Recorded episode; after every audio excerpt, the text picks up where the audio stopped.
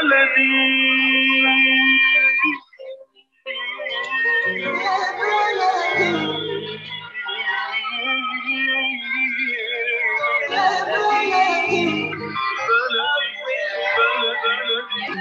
الذين ينضموا للاستماع إلى راديو بلدي اول راديو عربي أمريكي ويعنى بقضايا العرب في المهجر. برامجنا في راديو بلدي كل يوم جمعة من الثامنة وحتى التاسعة صباحا في بث حي ومباشر عبر دبليو ان زي كي راديو 690 اي ام. صباح الخير بلدي، صباح الخير لكل مستمعينا. Welcome to Radio Baladi, the first Arab, Middle Eastern, and American simulcast radio show. Radio Baladi is broadcast every Friday morning on WNZK 690 AM from 8 until 9 Eastern Time on Good Morning Michigan. Our call-in number 248 557 3300. And now, stay tuned for the best radio talk show on Arab and American issues.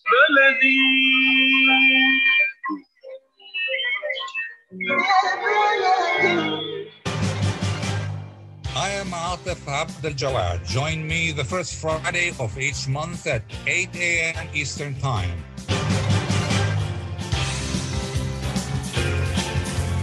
I will be discussing some of the most important issues and events in the Middle East live on America's Voice of the Arabs.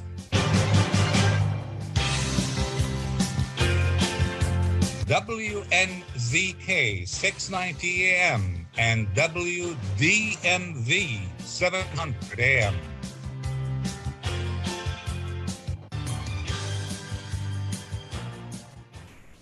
Good morning. Opinions vary as to who to blame for the eruption of war in Ukraine. Some people blame President Putin for his choice of military action and for his miscalculation. Others blame President Biden for not doing enough to deter Mr. Putin. In fact, they say Mr. Biden may have provided the grounds for Mr. Putin's miscalculation. In the next hour, we will discuss various questions related to the Russia Ukraine crisis, including where the Middle East stands from it. We have with us a group of distinguished guests and experts. Professor Edward Joseph of the Johns Hopkins School of Advanced International Studies, journalist Ray Hanania, a Chicago based award winning special correspondent for the Arab News newspaper. And in a few minutes, uh, we will be joined, hopefully, by Dr. Abdul Majid Katranji, who is a political analyst and expert on the Middle East. Before we get started, I would like to remind our guests to be brief as we have a lot to cover in the next hour. Also, we come to you not just on radio, but also on Facebook. So go to Facebook, go to the Facebook page of US Arab Radio, and uh, you can watch us there on Zoom. Um, my first question, um, I would like to have my first question um, to um, all my guests. Now, Dr. Katranji is not with us, so we'll start with Mr. with Dr. Professor Edward uh, Joseph, and uh, followed by uh, Mr. Hanania. And the question is, who to blame and why? Um, we have uh, several parties to consider President Putin, President Biden, Ukraine, or the president of Ukraine.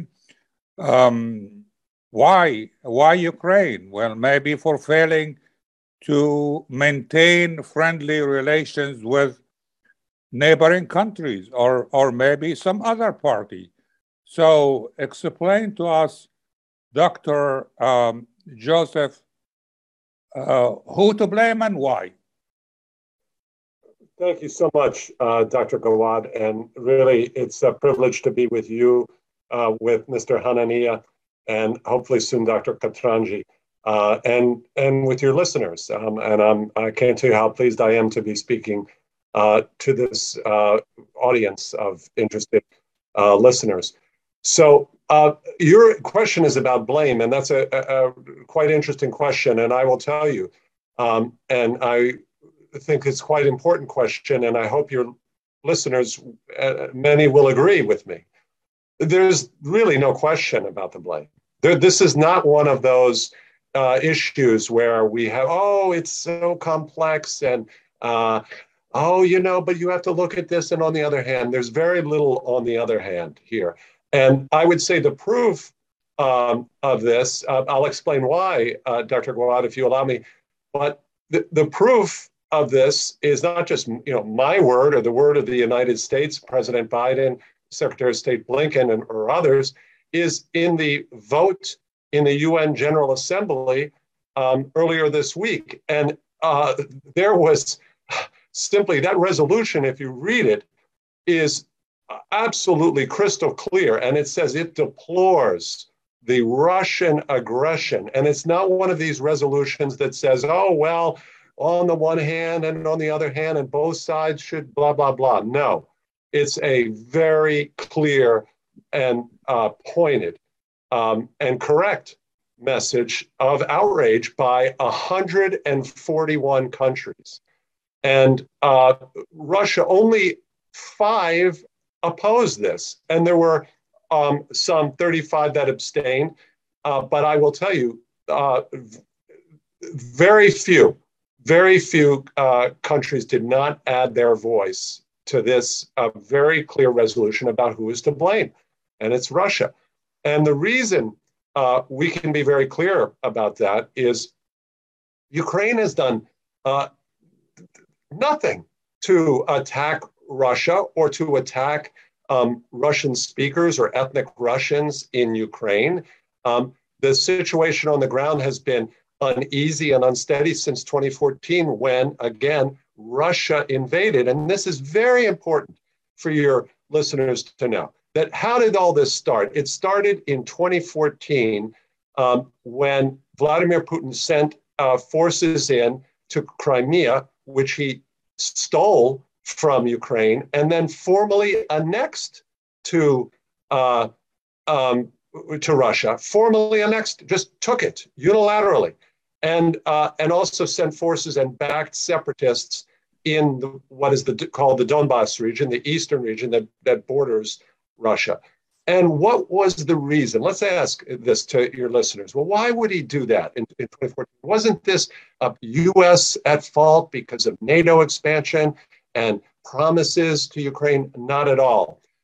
Those that this was done in 2014 when this uh, violence started by Russia. It was triggered by a desire of Ukrainian citizens to join the EU. It had nothing to do with NATO. And it was not even any kind of imminent membership in the European Union.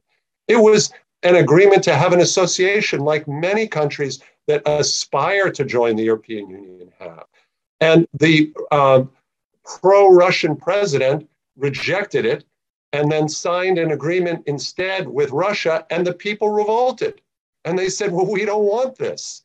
And it was in response to that, the fear, the real cause of this, it's the fear of uh, Vladimir Putin, both that Ukraine becomes uh, Western alive, Western oriented, as its people would like, a free country, free functioning uh, democracy, which would be a terrible example for the type of dictatorial rule that he has in Russia. And also, he doesn't like in 2014 that this started and this direction was really consolidated by the movement of Ukrainian citizens themselves. And that's what Vladimir Putin fears the most. He calls these color revolutions. And uh, uh, they, he considers them a threat to his rule. And so that's why we have this dynamic. If you perceive your security depends on you being able to dictate what your neighbors, how they orient themselves, then yes, there are going to be tensions. And uh, uh, finally, I would add, I don't believe that uh, Joe Biden or his administration have really any blame here. Joe Biden it, it has made it clear that U.S. he's not going to send in U.S. troops. He's not going to to do that. And he was they've been very careful and very measured in the way that they have applied sanctions step by step in response to Russian actions, not as provocations. And uh, same with the supply of weapons. It's been measured in that sense. And uh, Dr. Gawad, you make a good point. Maybe, well, gee, could they have deterred uh, Putin if they had given more weapons earlier? Well, then we would be sitting here and we would be saying, well, no, he's to blame because he poured the weapons in, and that gave Putin the excuse, and that's all it would have been. So I won't go any longer. You asked us to be brief. That's uh, as brief as I can be in this summary, but looking forward to you and listening to Mr. Hanania and, and Dr. Gawad, your views as well, please. Okay, well, uh, before I, I pose the same question to Mr. Hanania, I would just like to note that when Mr. Putin uh, took uh, Crimea, uh, the US or NATO or the EU did nothing. Um, Mr. Hanania, go ahead.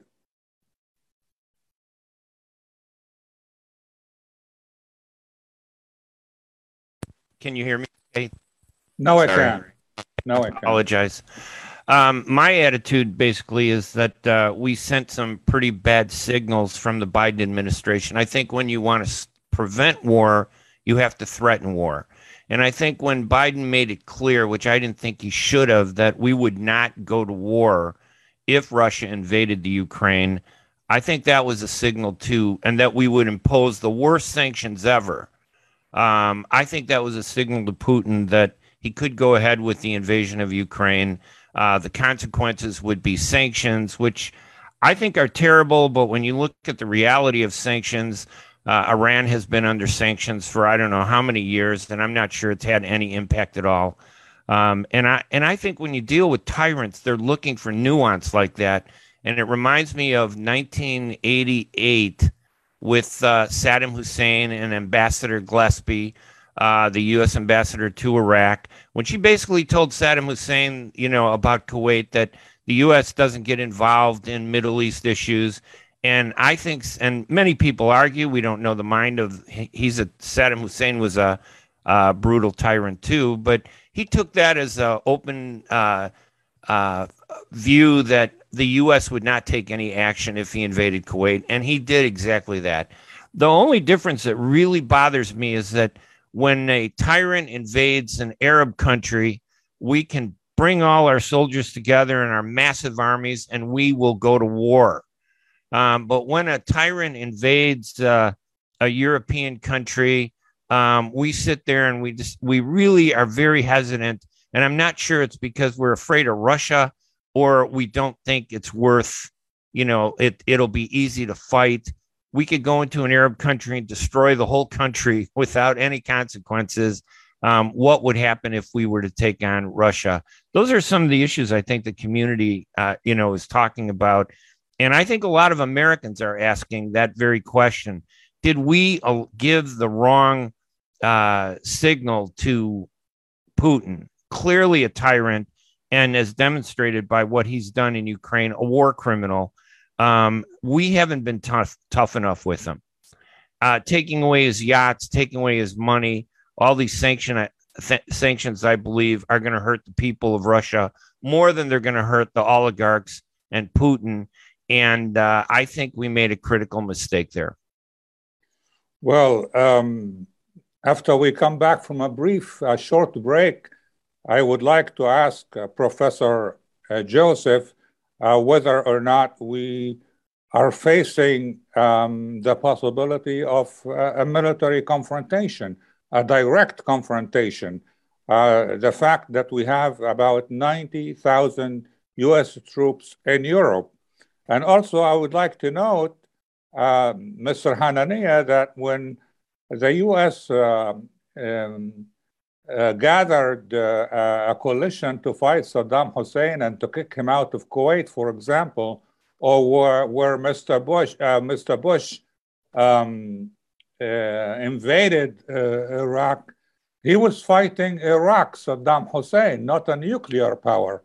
So anyway, we will talk about this and more after we come from our break. ArabNews.com, bringing you breaking news from across the Middle East and the latest on Arabs in America. Get inside the latest headlines with expert analysis and insights at ArabNews.com. Join over 5 million Facebook fans and over 10 million monthly readers. ArabNews.com. News that matters to you. Life is a nonprofit charity that's provided humanitarian aid and development to people and communities for over 25 years, regardless of race, color, religion, or cultural background. When disaster occurs here or around the world, Life for Relief and Development rushes in to provide food, medical aid, and shelter to those in need. Please help improve these efforts. Make your tax deductible donation to Life now at lifeusa.org or call 248 424 7493.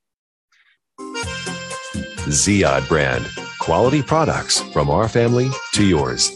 Ziyad Brothers Importing offers the finest quality products, including brands like Sultan, Kraft, Nestle, Hook, Rico Picon, Donna, and many more. Ask your retailer to carry these fine products because you deserve the very best. For more information, visit our website at www.ziyad.com. That's www.ziyad.com. Ziyad, quality products from our family to yours. Are your hands feeling numb? Do you feel pain opening up a jar, turning a key? Are you noticing that your elbow and your shoulder are becoming stiff? Or were you recently injured in your arm? Hello, I'm Dr. Albanjit Katranji. And at the Katranji Hand Center, which just recently opened down the street from the Somerset Mall, we can provide you with the latest in hand, wrist, elbow, and shoulder care. Visit us at www.katranjihandcenter.com to learn the latest techniques that we have to offer you, and I look forward to taking care of you. Visit us in Troy at 1565 West Big Beaver Road, Building F, or call Katranji Hand Center for an appointment at 248 869 4263. That's 248 869 4263. I am Atif Abdel Jawad. Join me the first Friday of each month at 8 a.m. Eastern Time.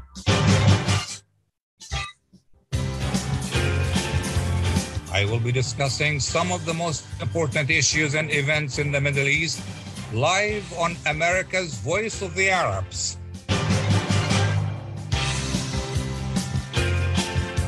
WNZK 690 AM and WDMV 700 AM.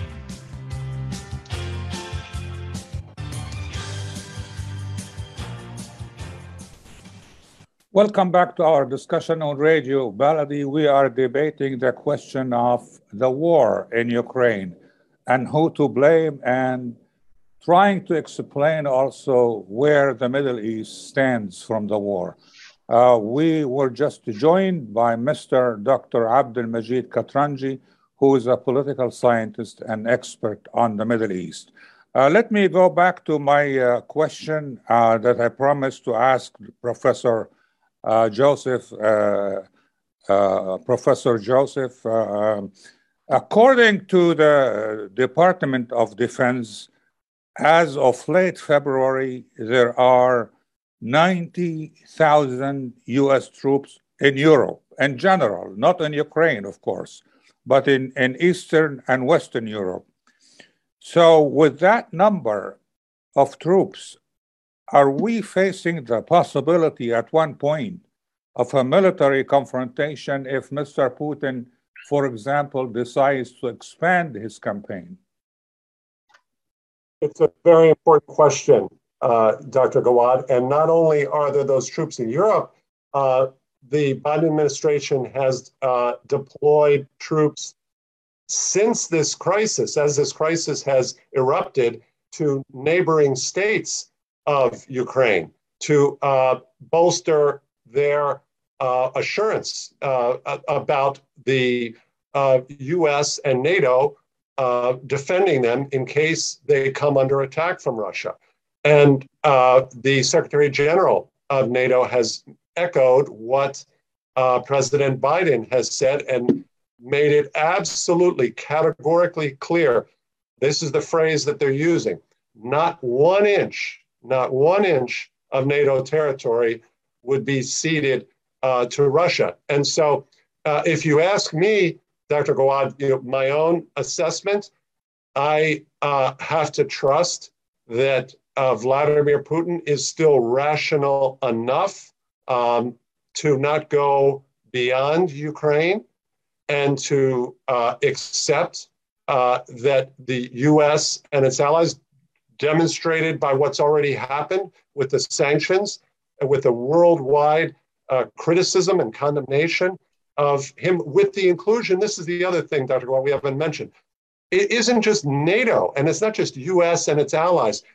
Neutral countries, typically the countries that do not get involved in these kind of things, countries like Switzerland and Singapore that try their best to completely stay out of stuff like this, have both joined on the side of the US and strongly against Russia. Switzerland has applied sanctions, and Singapore also um, clearly and openly joined in that uh, critical UN General Assembly resolution. And I will point out two other things.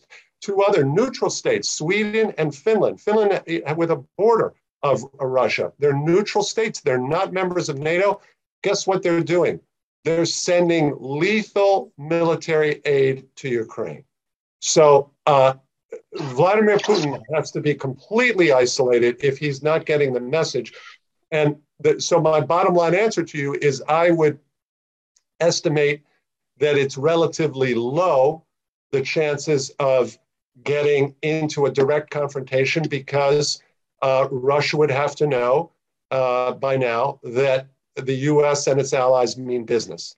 And uh, it would be uh, catastrophic. And, and nor are the US and its allies uh, backing off from uh, threats that Vladimir Putin makes, veiled threats about nuclear weapons, about putting his uh, weapons on high alert. No one has been, uh, people have been shocked and concerned by that, of how irresponsible Vladimir Putin is, but no one has really been deterred. So that's my answer to you, uh, Dr. Gawad.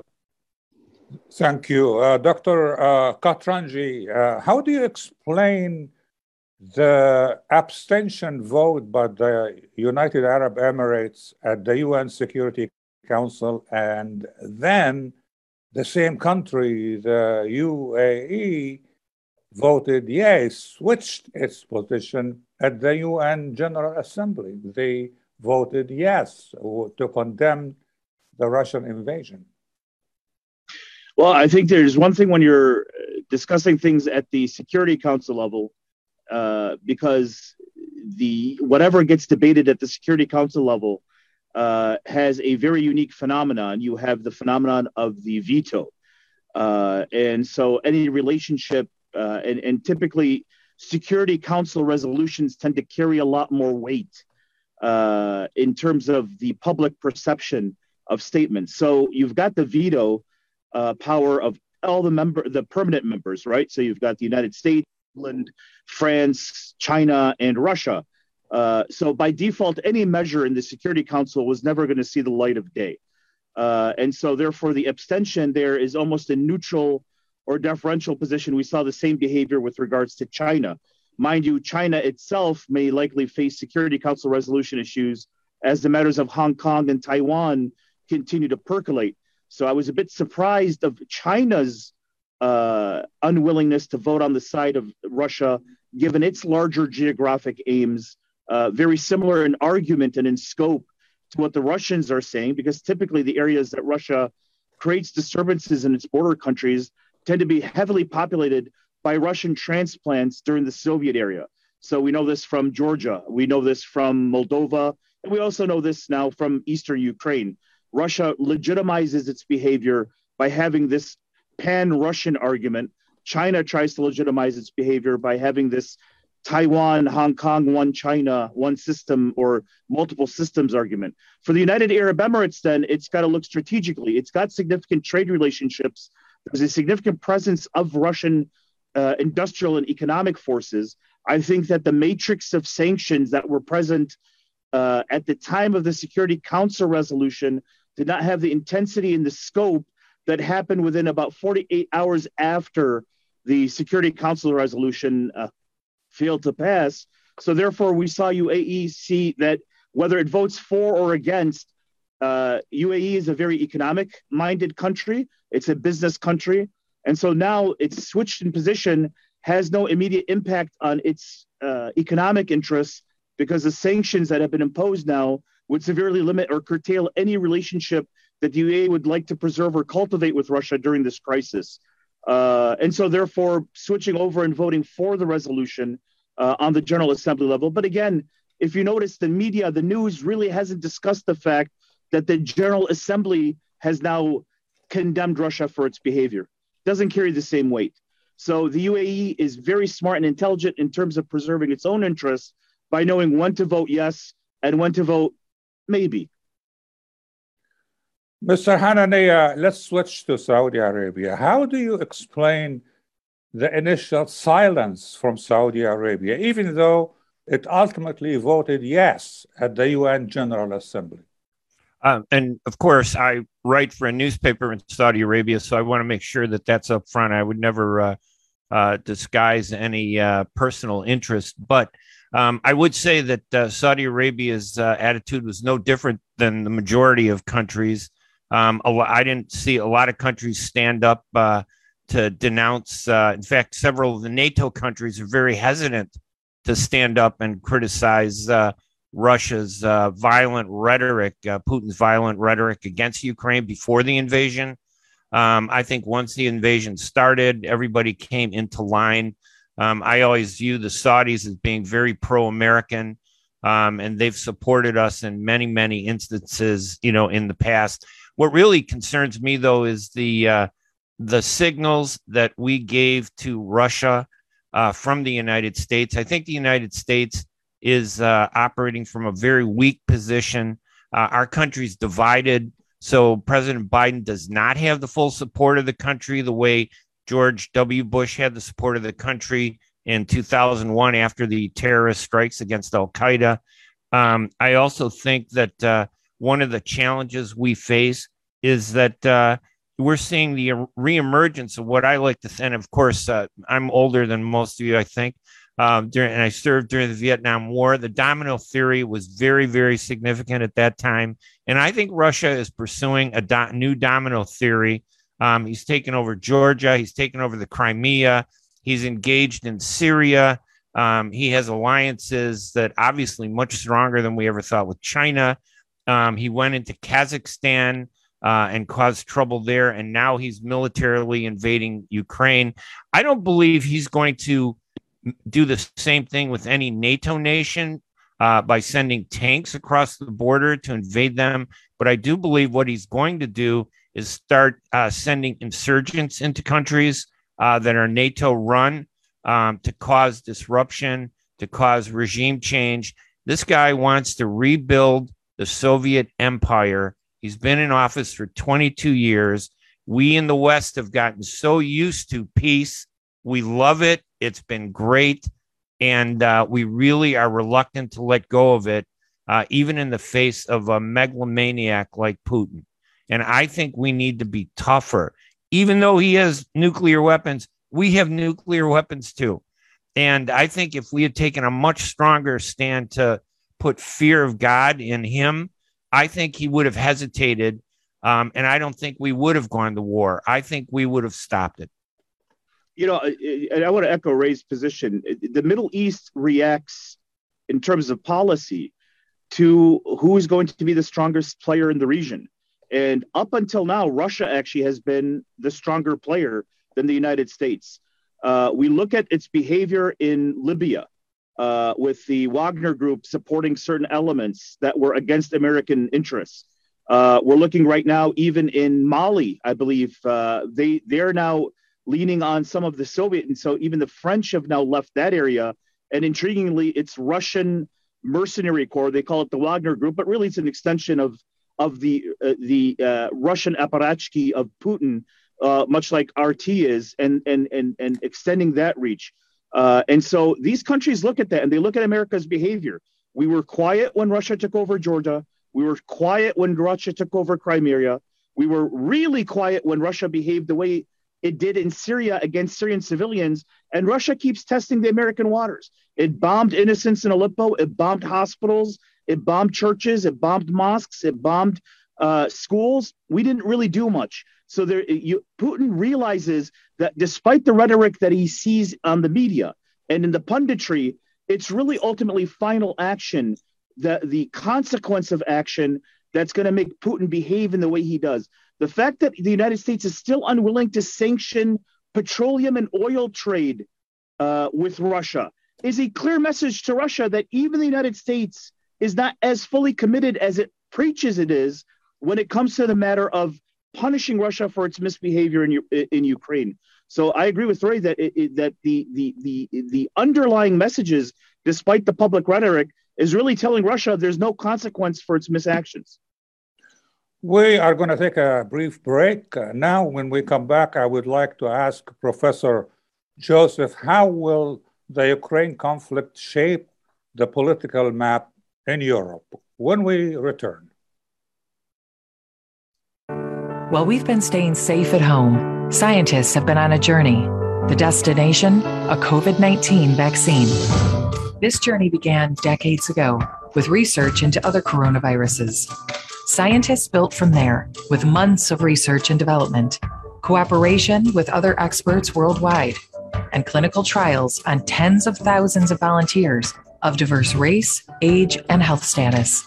They arrived at a safe, effective vaccine and hundreds of thousands in Michigan have already been vaccinated. But the next step is ours. We need to get the vaccine when we can.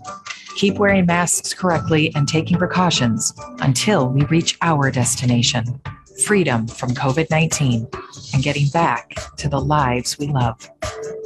Discover the facts for yourself at michigan.gov slash COVID vaccine. A message from the Michigan Department of Health and Human Services. When it comes to reproductive medicine, IVF Michigan Fertility Centers are the recognized leaders. With locations in Bloomfield Hills and five other cities in Michigan and Ohio, IVF has experts in all aspects of the field. As a founding member of IVF Michigan Fertility Centers, Dr. Nicholas Shamma is one of the leading reproductive endocrinologists in Michigan and Ohio. Dr. Shamma has performed over 10,000 IVF cases and has helped thousands of couples fulfill their dreams of parenthood. American board certified in both obstetrics and gynecology and reproductive endocrinology and infertility, Dr. Nicholas Shamma is a very caring, compassionate, expert physician that understands not only the medical but also the emotional toil of infertility on his patients. When it's time, get personalized care from Dr. Nicholas Shamma at IVF Michigan Fertility Centers in Michigan and Ohio. Call toll free 855 952 9600. 855 952 9600. Get ready for an amazing experience at Ishtar Restaurant on 15 Mile Road in Sterling Heights. Enjoy excellent hospitality from owners Ali Al-Baghdadi and Fatty Bonham, serving the best in Mediterranean food. Try Chef Ali Al-Baghdadi's famous shawarma, the best Iraqi grills and food, and the best Arabic and international dishes. Dine in our authentic atmosphere or take out. Call 586-698-2585 or check us out on Facebook. Ishtar Restaurant practices all CDC guidelines and is open every day, 11 a.m. to 10 p.m. Have an amazing experience today at Ishtar Restaurant, 3625 15 Mile Road, Sterling Heights. At Top Rehab Physical Therapy Clinic in Dearborn, we provide effective physical therapy sessions in order to limit pain and discomfort. Top Rehab provides physical therapy care for any diagnosis prescribed by a physician, and we regularly see and treat conditions such as stroke, TMJ, fibromyalgia, sciatica, joint pain, and more. We use a variety of pain management methods, including modalities, soft tissue mobilization, and therapeutic exercise. If you're in need of physical rehabilitation or physical therapy, get the highest quality health care at Top Rehab. Most insurance is accepted, and we're open Monday, Wednesday, and Friday 8 to 6, Tuesday and Thursday 8 to 5, and Saturday 10 till 2. Call for an appointment today at 313 846 0555. That's 313 846 0555. Choose Top Rehab Physical Therapy Clinic on Michigan Avenue in Dearborn. Life's too short to be in pain. I am Atif Abdel Jawad. Join me the first Friday of each month at 8 a.m. Eastern Time.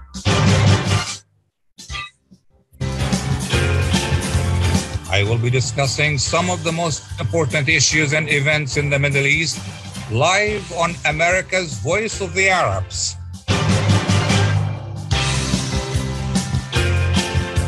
WNZK 690 AM and WDMV 700 AM.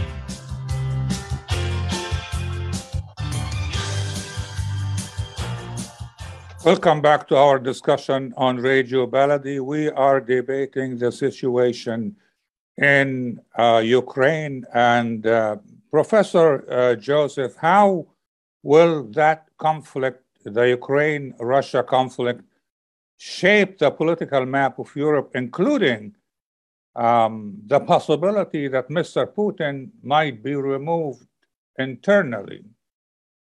Uh, it's a fascinating question, uh, an important one. Dr. Gawad, if you will allow me, let me, uh, uh, encouraged by the comments of Dr. Katranji and Mr. Hanania, let me quickly just touch on the Middle East, and then I'll, I'll spin right back to your uh, question about Europe. Um, first of all, I would note that uh, very important UN General Assembly resolution that was passed on Wednesday overwhelmingly from the Middle East, only three countries abstained.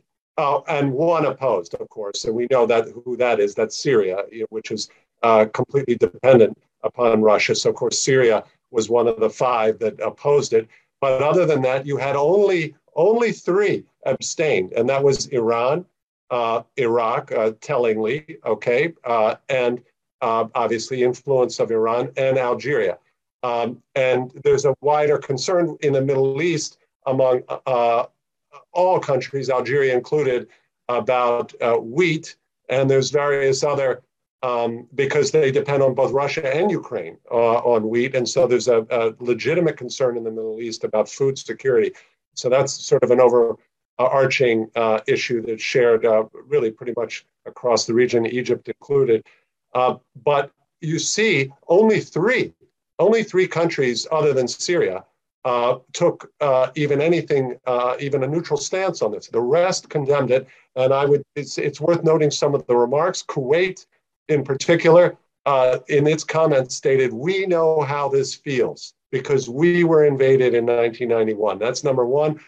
Quickly, Saudi Arabia. Well, one uh, possible explanation here, obviously, they, they, they all have relationships with Russia, and the point is well taken. The U.S. has been trying to pivot away, and so uh, they and obviously Russia's role in in Syria is very important, uh, central factor. But uh, it's worth noting here for your listeners that um, in 2018, after it was clear the murder of the journalist Jamal Khashoggi, uh, and as we know now, on the orders of MBS, Mohammed bin Salman in, in Saudi Arabia, that Vladimir Putin very publicly, very publicly gave a, a greeting, a warm greeting to MBS. And it's, though there's speculation, we can't know for sure that this uh, has influenced in some way the Saudi um, uh, position on this in as Vladimir Putin uh, is in trouble. And we know, of course, uh, Vladimir Putin uh, attempted to kill his political opponent Alexei Navalny. So uh, there's that aspect. Libya was mentioned. Let me just quickly say Wagner Group. There are reports that the Wagner Group, uh, some elements have been pulled back uh, into Ukraine uh, out of Libya. And I would just remind listeners that it was the United States and its NATO allies that intervened in Libya in 2011 uh, to save the Libyans in Benghazi. Uh, so we in a way that we're not doing in Ukraine. Uh, that was direct military intervention to protect, and it was only for that reason, uh, even though it ultimately resulted in the uh, overthrow of the Gaddafi regime. But um, it was done as a humanitarian gesture to protect um, Arab lives, to protect Libyan lives.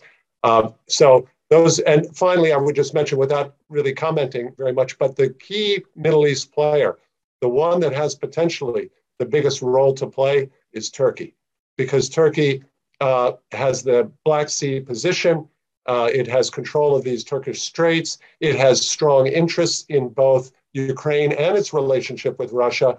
Um, it has ethnic Turks, the Tatars were in Crimea, um, and that is something Turkey has not recognized. So uh, Turkey is troubled by this, but they also are conflicted with their relationship with Russia. So I, I just wanted to share that. And Turkey is really worth watching here how it behaves and the uh, p- position that President Erdogan takes. uh, on Europe, Dr. Gawad, your question is very well taken. There, it's already having dramatic impact in Europe.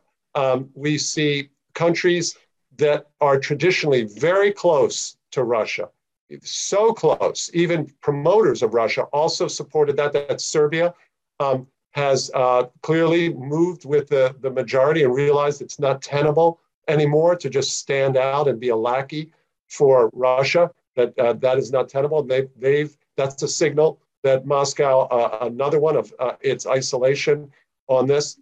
Uh, again, we've seen uh, unprecedented in Europe to have Switzerland, to have Sweden, Finland Uh, participate in this way in a joint effort uh, to pressure Russia. Uh, tremendously significant. And we've seen, of course, that this whole notion that, um, as President Macron of France had put it, that NATO, as he said, was is brain dead, is completely passe now, and everyone realizes that we have faced these same type of security threats that we thought were finished, and NATO and the United States play a crucial role in actively protecting um, European and really global security. Uh, so those those are some of the, the immediate reactions that there. It's given new life. Uh, Vladimir Putin has, has only succeeded in he's so concerned and about NATO. He himself has injected uh, new vitality and relevance into and unity in the NATO alliance. So uh, we can thank Vladimir Putin uh, for that step. And then finally, um, Dr. Gawad, to, to be brief here, and your question about developments in Russia itself. Um, of course, this is very hard to know. We, it's opaque. We can't really know what uh, is happening inside the government and the military, whether there's dissension uh, among military advisors. There's some indications that there that that exists. Um, there's certainly uh, on the ground evidence that uh, Russia is incompetent, not just reckless, but incompetent, uh, and that its soldiers were getting lost, running out of fuel. Uh, that how badly planned and how badly Vladimir Putin miscalculated the inspiring resistance of the Ukrainian people, and it's the people, their leader, President Zelensky, and the uh, the people themselves that are taking up arms and defending their country. Uh, and this is something Vladimir Putin clearly uh, didn't anticipate. And the tactics he uses will only further isolate him. And potentially, Dr. Gawad, your question is a great one, because those tactics uh, he could get away with in Syria, because uh, that's far. And those are people that they don't consider kindred, uh, unfortunately. Uh, and what Dr. Katranji and, and Mr. Hanania were saying was absolutely correct. Uh, the, this indiscriminate bombing in Syria of, of Syrian civilians hitting hospitals, even a UN humanitarian convoy directly targeted by Russia. So those tactics will have uh, a different type of uh, resonance within Russia. Um, of course, uh, he controls most of the media, the, the remaining limited space of the media uh, they've clamped down upon. So it's a question of how much Russian citizens will actually know, which is why we talk about the impact of sanctions and inflation uh, potentially, um, and the impact on the oligarchs, which is why those sanctions to, and to take away some of their privileges directly, as President Biden has said that they would, that those are very significant. But you're, you're really hitting on the ultimate question, Dr. Gawad, is would there be um, a mobilization within the Russian power centers themselves to take him out, um, uh, have a, a, a, coup. And that's um, obviously the odds are generally against that, but uh, it cannot be excluded. Your question cannot be excluded, especially if um, uh, the Russian forces directed by President Putin escalate in this way, in an Aleppo type way of just, and, and a way they did in Chechnya and Grozny, of just devastating as they've, as they're doing in the south of uh, Ukraine and just shelling and shelling and shelling uh, buildings and destroying uh, and wreaking uh, destruction upon Ukraine. will the uh, Russian army and the security and intelligence apparatus simply go along with this. And that's something, of course, we, we just uh, can't know. We have to hope. And we do see, we do see, fun. And let me say this we do see signs of dissension, and we do see prominent Russians speaking out against this. A former foreign minister, Kozyrev, strongly criticized this, and, and some others. So there are indications that uh, the Russians, Russian people, and probably a good part of the security apparatus are not with President Putin on this, but what they Professor, will actually do about it is something and else. I agree, I, I, you know, I, I, agree with you from the perspective that historically that's the purpose of sanctions. Uh, the goal of sanctions, the argument for it, rather than direct military intervention, is to create an internal political environment disruptive enough such that they can elicit political change within the within the power structure. And I would tell you, before the advent of the internet, that would be a very valid argument to have. The fact of the matter is, technology has exceeded the ability of economic sanctions to function. The best example is cryptocurrency. Let's not deceive ourselves. Cryptocurrency is a tremendous tool.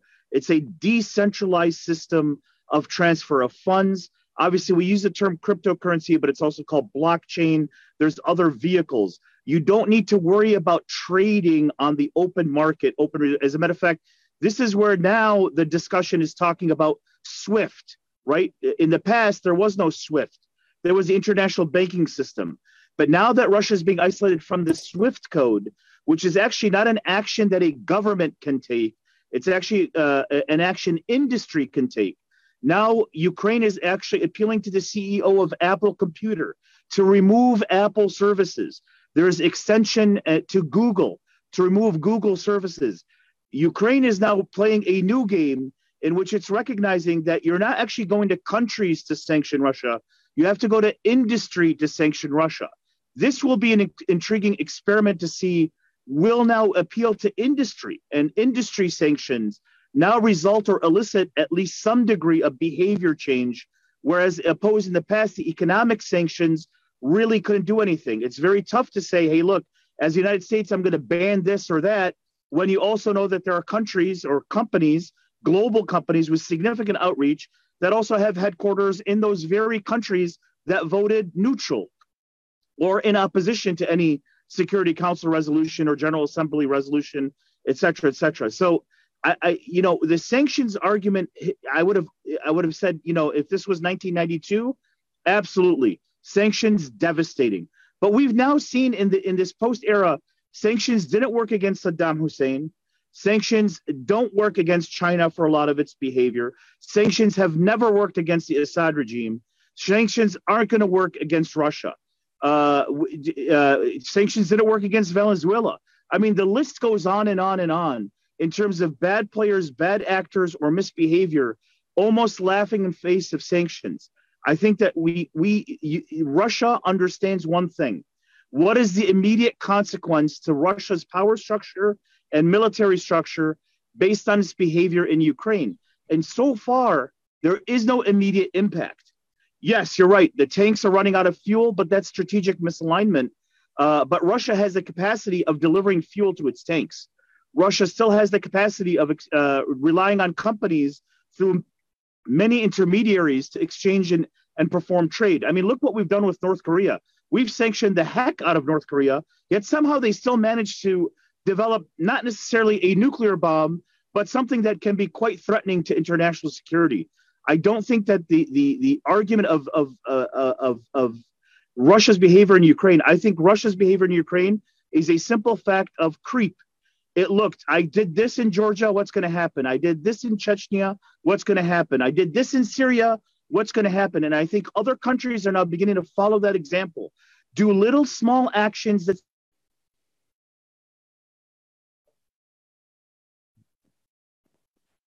uh, uh, but for a lot of countries for a lot of countries they have the patience of waiting 15 to 20 to 25 years to execute these actions we look at things from one one election cycle to the next.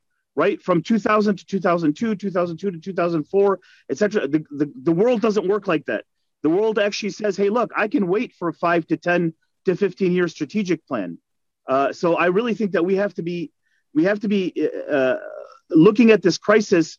I think it has a significantly uh, it's a significant action that a lot of the Ukrainians like to say this is 1939, 19 not 1938, and I have to echo their sentiment.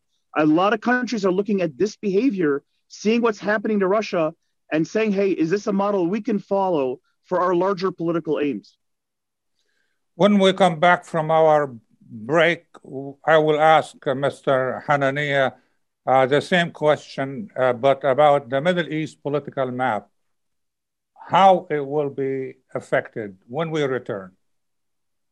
Enjoy the first Syrian style cuisine in Michigan. At Damas Cuisine and Catering, you'll find a wide selection of Syrian foods and sweets in our menu, like frike, poisi, grape leaves with steak, mashawi platter, hot mahashi, char grilled kebab, shawarma, and much more. Get super fast delivery from Damas Cuisine and Catering right to your door. Order online at damascuisine.com forward slash menu and track your order live. Damas Cuisine and Catering, 28841 Orchard Lake Road in Farmington Hills. Call 248 987 4985.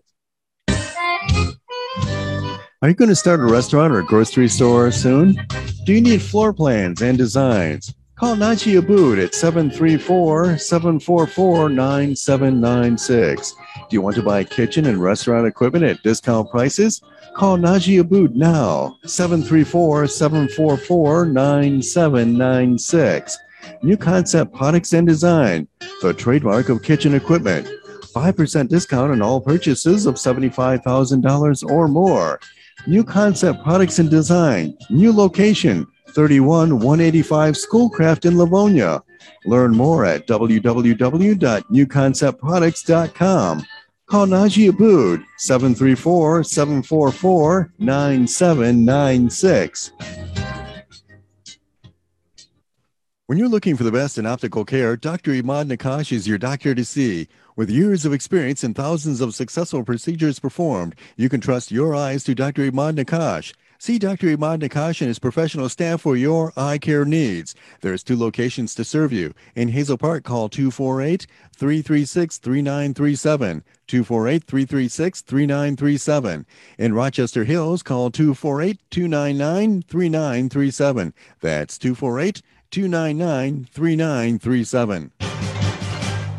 I am Atif Abdel Jawad. Join me the first Friday of each month at 8 a.m. Eastern Time.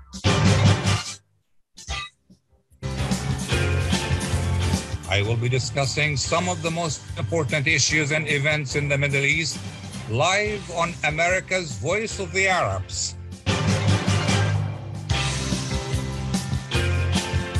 WNZK 690 AM and WDMV 700 AM.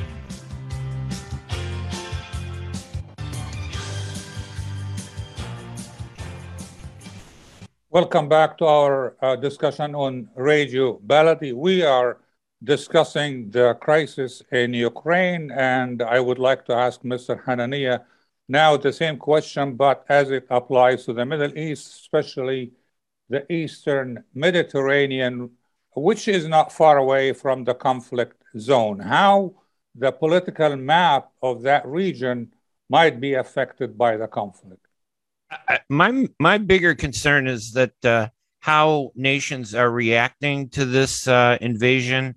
Um, everybody seems to be a little hesitant. I think again, I, I won't speak long because I know that we only have a few minutes left. But I, I think that we've had weak leadership, uh, and I don't think it would be any stronger if Trump were in power.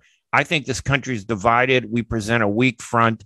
And what really concerns me is the number of African countries that voted to abstain rather than supporting us. And it makes me wonder what's happening with them.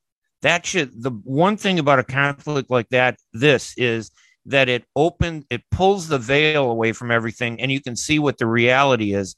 And the reality is that it's either China or Russia really making headway in Africa, and we haven't been taking notice.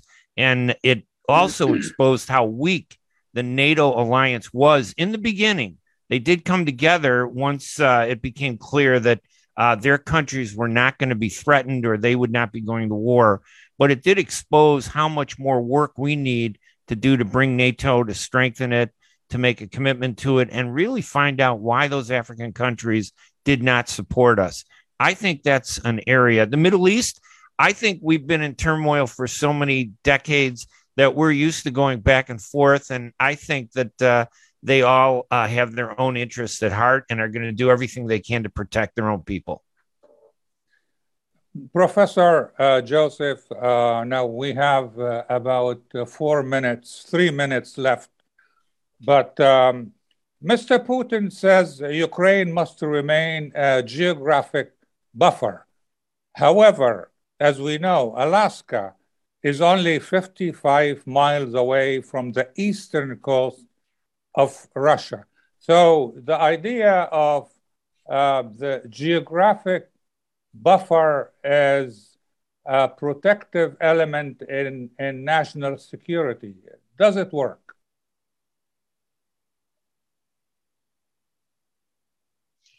You're on mute. No, it doesn't work. And uh, that is, uh, uh, and Vladimir Putin has basically uh, destroyed that concept uh, here, although uh, he will try through military force to extinguish the will of the Ukrainian people. That's what, that's what your listeners here. We only have a couple minutes here, but that's this is really the most important thing for all your listeners to understand. What what is this about in the end? Some geopolitics and chess match and all of this stuff and sanctions? No, it's about whether people have the right to choose the direction for their country.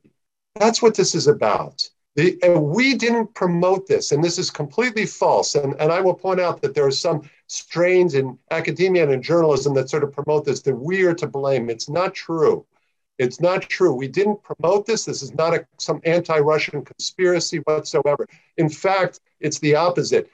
NATO and the EU, they have great concern about bringing uh, Ukraine in. They many people they, they think it's you know just corruption and a problematic country, and they know the issues with Russia. So it, it's completely false.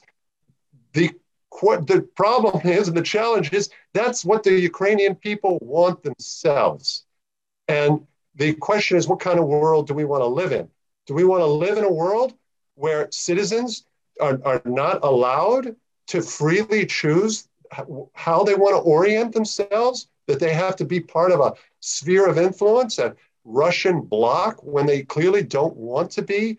And that that's why our identity, and that's why your listeners, I really hope, um, Dr. Gawad, will will stand with Ukraine and stand with the Ukrainian people, and and that is ultimately that's the question they have the right to choose, and the, and this is what's being taken away from them every day by these cluster bombs, these munitions, and by this disgraceful and reckless attack on a nuclear facility that could endanger all of Europe. And it would have implications, including for the Middle East. Uh, this is the kind of a menace that we're dealing with with Vladimir Putin. And, um, and I hope that the, your listeners will join with other Americans and stand with the Ukrainian people. So, and I would say this support the Biden administration's efforts to bring our allies and bring the world together and to stop this madman uh, from uh, his reckless. Professor Edward Joseph, uh, we are running out of time. Thank please. you very much. Thanks to journalist Ray Hanania, and thank you, Dr. Abdul Majid Katranji. And I will see you again the first Friday next month. Have a good, great weekend. Thank you, everybody. Take care. Thank you. Thank you so much. It's a privilege to be with you all. For a few good programs to serve their community.